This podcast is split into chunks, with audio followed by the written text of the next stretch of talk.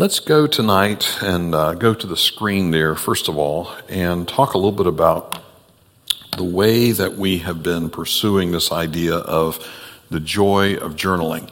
Out in the foyer there on the Welcome Center, we have those little booklets that we've made up for you, and they have a number of forms in them that you can go through and try to categorize.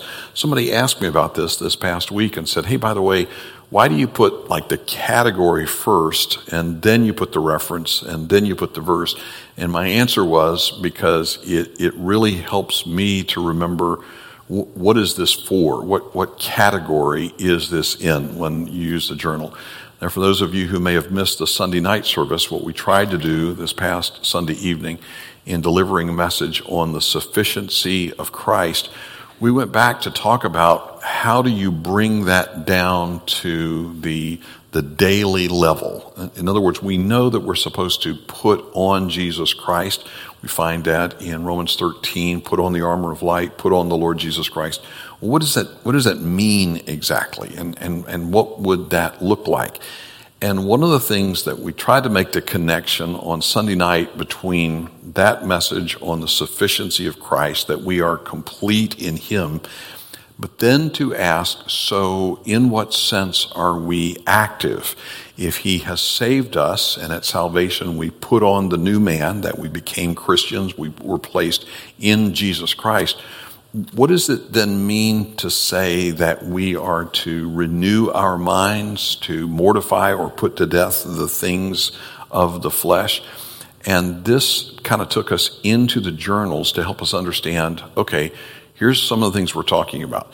When we go to the scriptures and we identify a characteristic of God, that's the character of God journal at the beginning of the booklet there. Um, how, how is it even possible that God's character could become our character or that we could be more like the Lord? Now, obviously, we're not going to be omniscient, omnipresent, omnipotent, e- eternal in the sense that we always was, we always were and always will be, or immutable, not in God's sense. But what about love, joy, peace, long suffering, gentleness, goodness, meekness? What about pure, peaceable, gentle, easy to be entreated? What about those kind of characteristics, which theologians sometimes refer to as the moral characteristics or moral attributes of the Lord? Well, that's pretty plain that we can be like the Lord in that respect. 2 Corinthians 3:18, we all with open face beholding as in a glass the glory of the Lord are changed into the same image from glory to glory.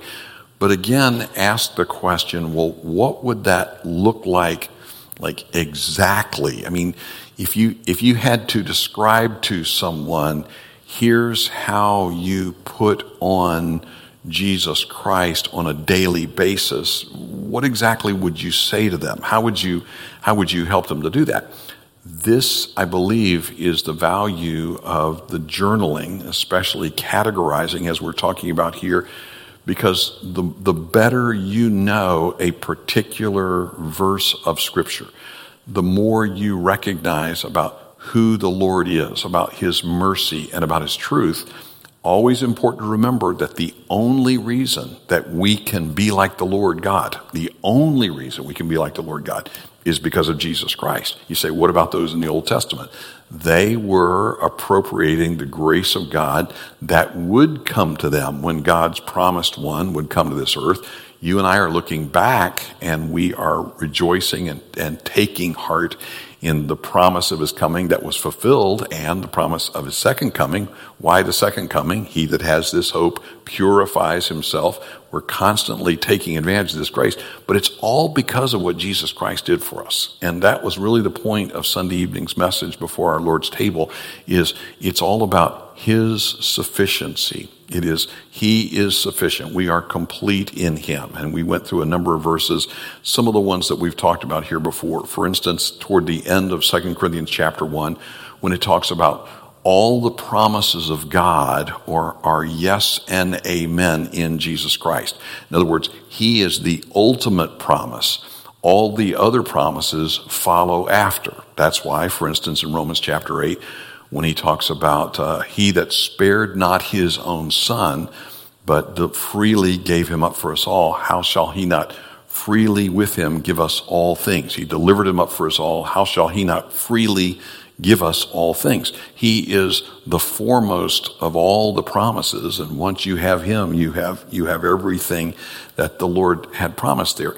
And so, whether it is walking through what's right, what's wrong, how to make it right, how to keep it right, whether it is the character of God or categories of truth, Jesus Christ is the chief category of truth, right? He is the way, the truth, and the life.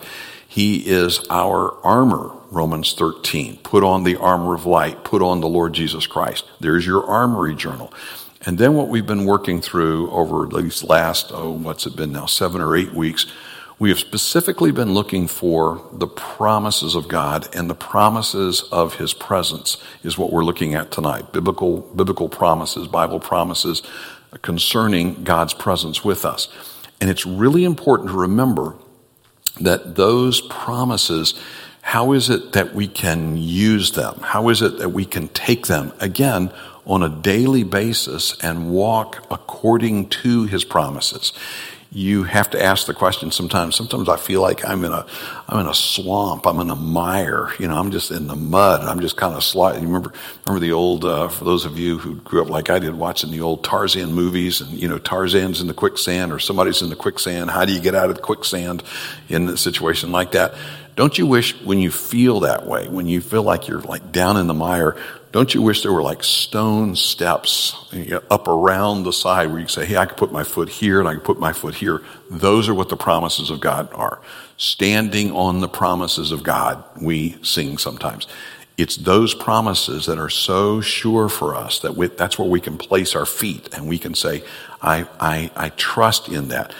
But what do you do when your feelings tell you, yeah, the Lord is not near me. I, am just, I just, I just don't feel it. I mean, I just don't, I just don't sense it.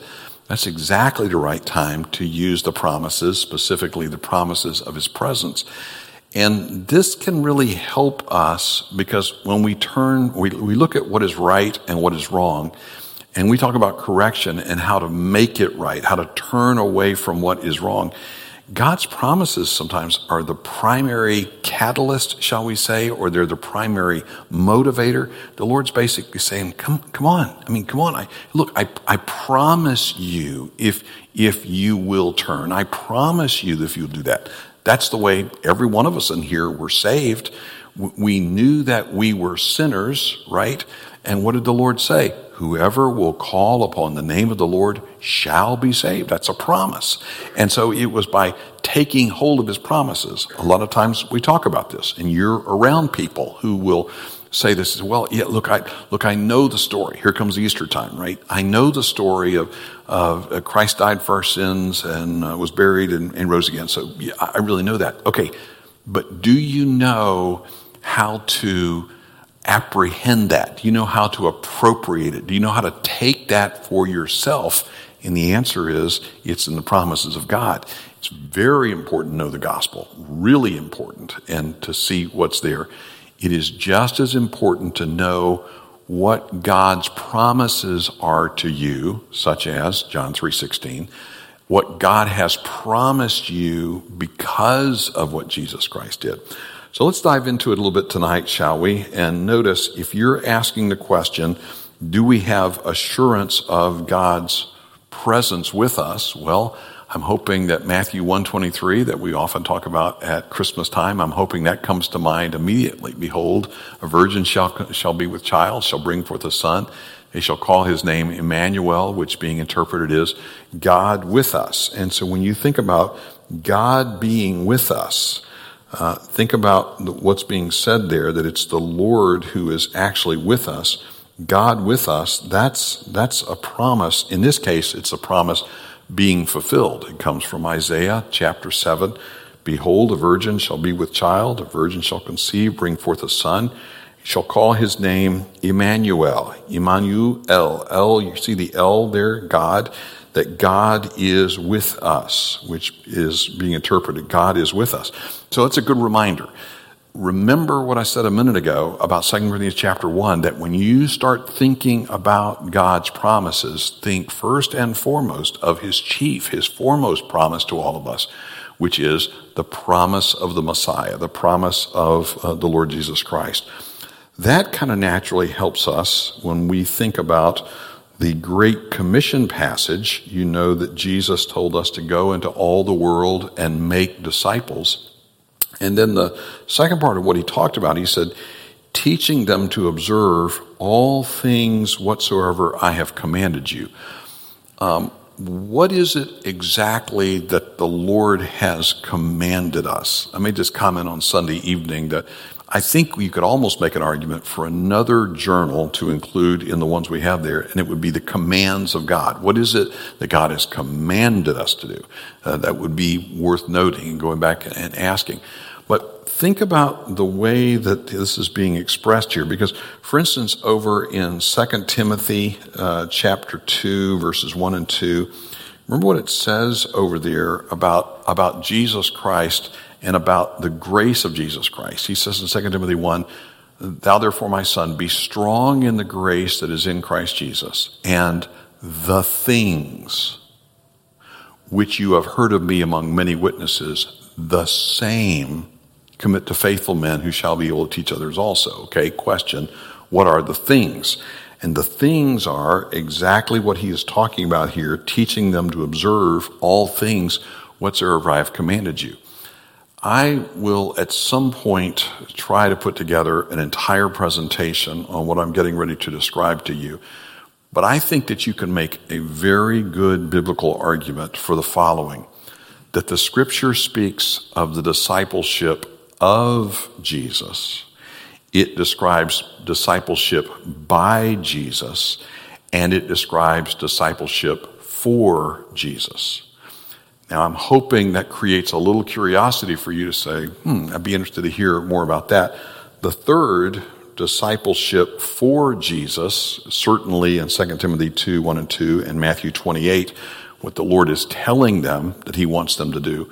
But let's go back. When you say discipleship of Jesus, this gets really fascinating when you look at the servant songs in Isaiah. Isaiah chapter 42, 49, 50, uh, last part of 52, 53, and some would argue for uh, chapter 63, verse 1, where there you have the Father's promise of his nearness to his Son, in this case, his incarnate Son, who would be born and that he would disciple him. He would be the one that he would, he would teach. You say, did, did Jesus Christ learn? Did he grow? Well, Luke 2.52 says, Jesus increased in wisdom and in stature and in favor with God and man. And so it's very plain that Jesus Christ did learn. It says over in Hebrews, yet learned he obedience by the things which he suffered. And I think what it's talking about there is that Jesus Christ experienced things that he could only experience as a human being. He, he experienced what it was like to be a human being. Well, you go back to those passages, those servant songs in Isaiah, and one of the things you see happening there is God the Father is explaining through his prophet, he is explaining how God the Father is discipling his own son. He says things uh, such as, He awakens my ear morning by morning. He, he teaches me how to speak a word to him that is weary in due season. And when you start working through those servant songs and you realize that those are prophecies of the coming Messiah and you look at what is expressed there, one of the things you realize pretty quickly is, you know, this is, he is describing here the discipleship of Jesus Christ. Well, then of course, Jesus Christ comes to this earth and what is he constantly saying? He says, well, I'm telling you what my father has told me. I, am I'm sharing with you the very same things that my father shared with me. That was prophesied over in Isaiah that that would be true. But think about the nearness of the Lord God to his incarnate son here upon the earth. And Jesus Christ was constantly talking about that, that my father is with me. Well, now he is getting ready to ascend from the Mount of Olives here very shortly, just uh, 40 days uh, after this, he is going to be ascending up. And when he, he tells them, okay, here's what I want you to do. Now I want you to go and make disciples. Well, there's discipleship for Jesus. So discipleship of Jesus, discipleship by Jesus, discipleship for Jesus. But it's still about the things, right? The, the things that he taught, the things, teaching them to observe all things whatsoever I've commanded you. It's always about communicating the same truth to each new generation, the same truth that Jesus Christ communicated to his own disciples. Okay. Now, if you just stopped right there, it would be like, well, okay, then that's what we're supposed to do. And the things, the biblical principles and things like that, I mean, we just need to get at it. Is there any promise in here? Well, here is then the very best part of all. He says, And lo, or behold, I am with you always, even until the end of the world. Now, isn't that an encouragement? In other words, you're just not out there on your own. It's not like, okay, uh, no one's supposed to do, and so I'm just going to get busy. I'm just going to do it. No, no, no. The Lord's presence is with you constantly. When the Lord described the inspiration of Scripture, He talked about holy men of God, how they were moved. They, they wondered what or what time the Spirit of Christ, which was in them, did testify. In other words, the Spirit of God, the Holy Spirit, and Jesus Christ so uniquely combined together that one of the ways you can refer to the Holy Spirit is as the Spirit of Christ.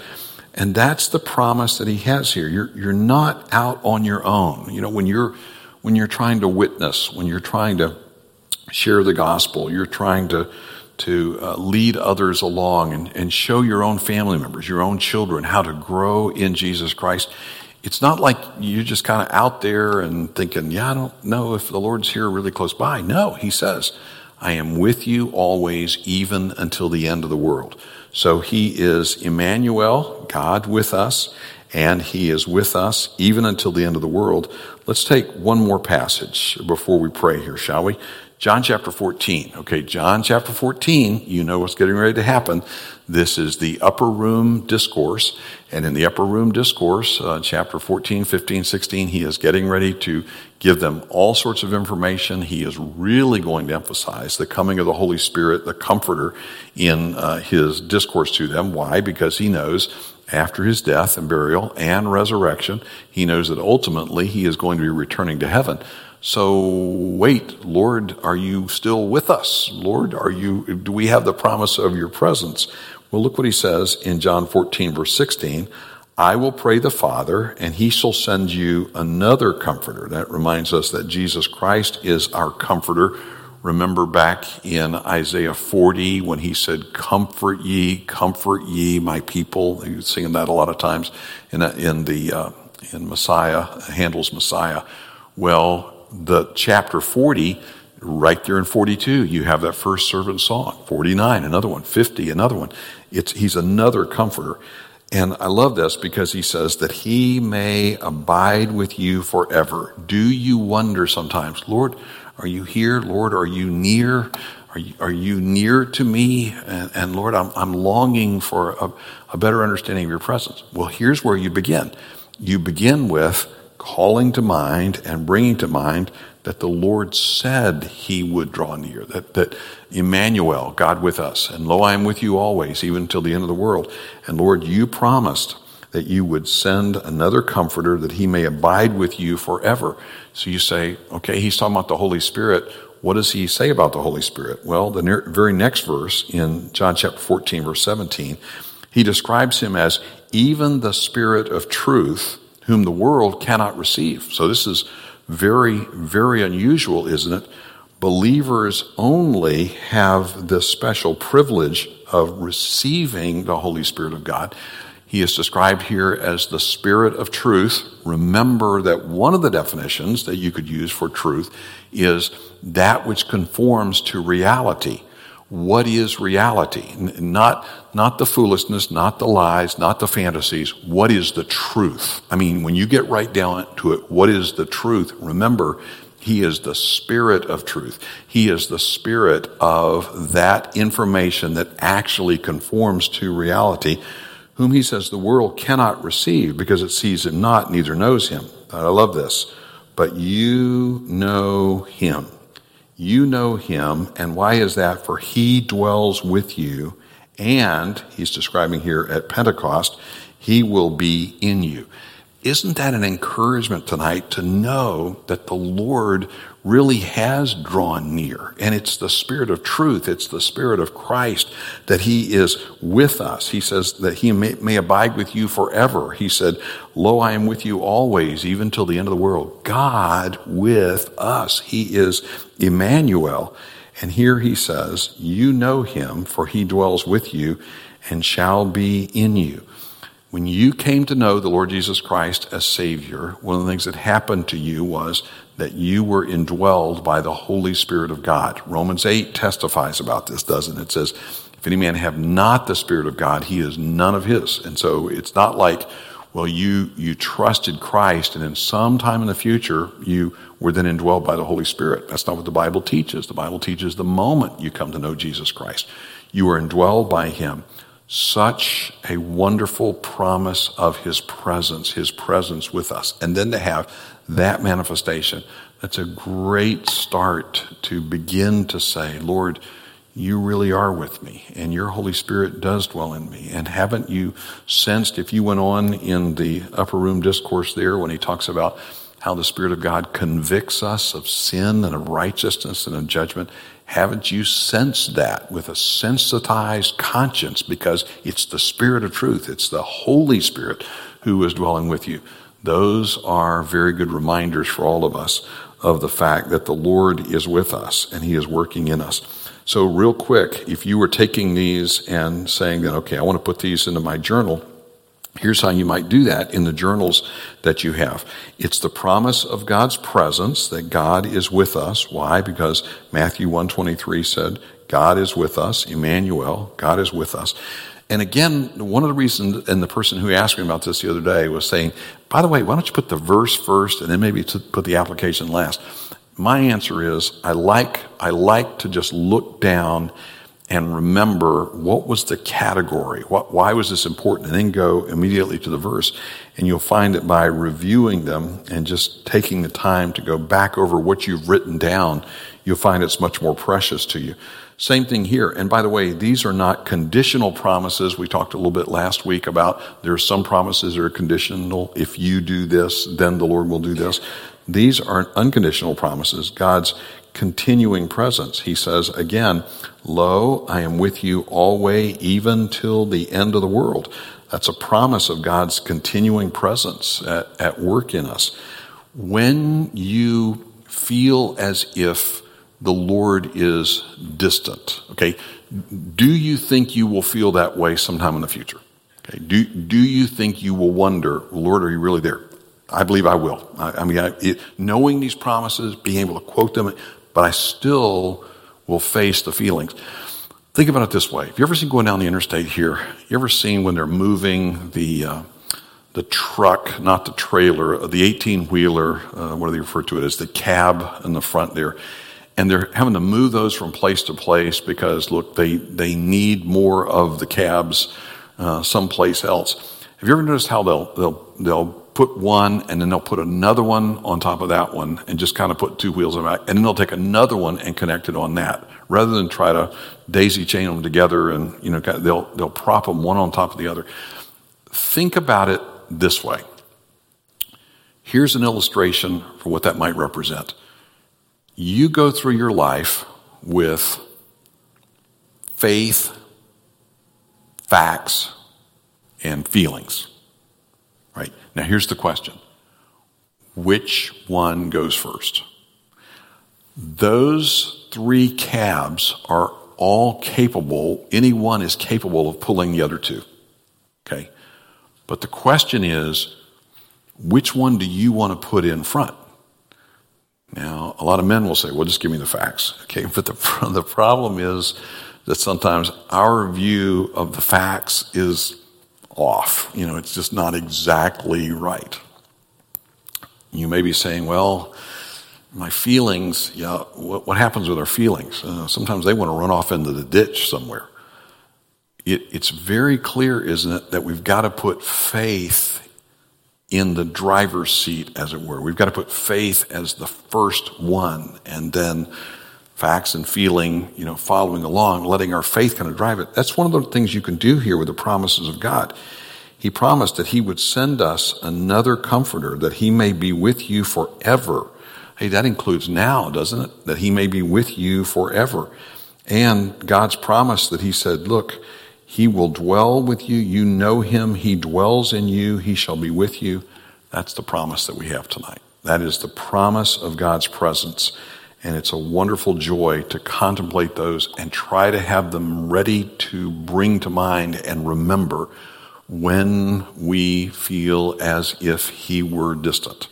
We'll come back in a future message and talk about this. You know this, but it's conditional. Draw near to God and what? He'll draw near to you. Okay, so there are some that are conditional, right? But there are some that are unconditional like these where you can say, that's my beginning point. That's where I'll start. Let's have a word of prayer together, shall we? And then uh, divide it for our prayer groups. Lord, how we praise you tonight for these promises of your abiding presence with us and dwelling in us. Lord, this is a great encouragement when we just feel very distant and it just seems like the attacks of the accuser, the wicked one, the father of lies are just taunting us and haunting us. And we wonder, just as the psalmist wondered, Lord, are you near? Lord, are you with me? I pray that you would help us to use these promises of God to draw close to you and know that the faith tells us, that the faith tells us that the actual facts are that the Lord really is with us. And then, Lord, cause our feelings to follow along after our faith, knowing that we have embraced these promises of God. And we thank you and praise you, Lord, for what you will do. We pray in Jesus' name. Amen. Let's divide up for our prayer groups tonight, shall we?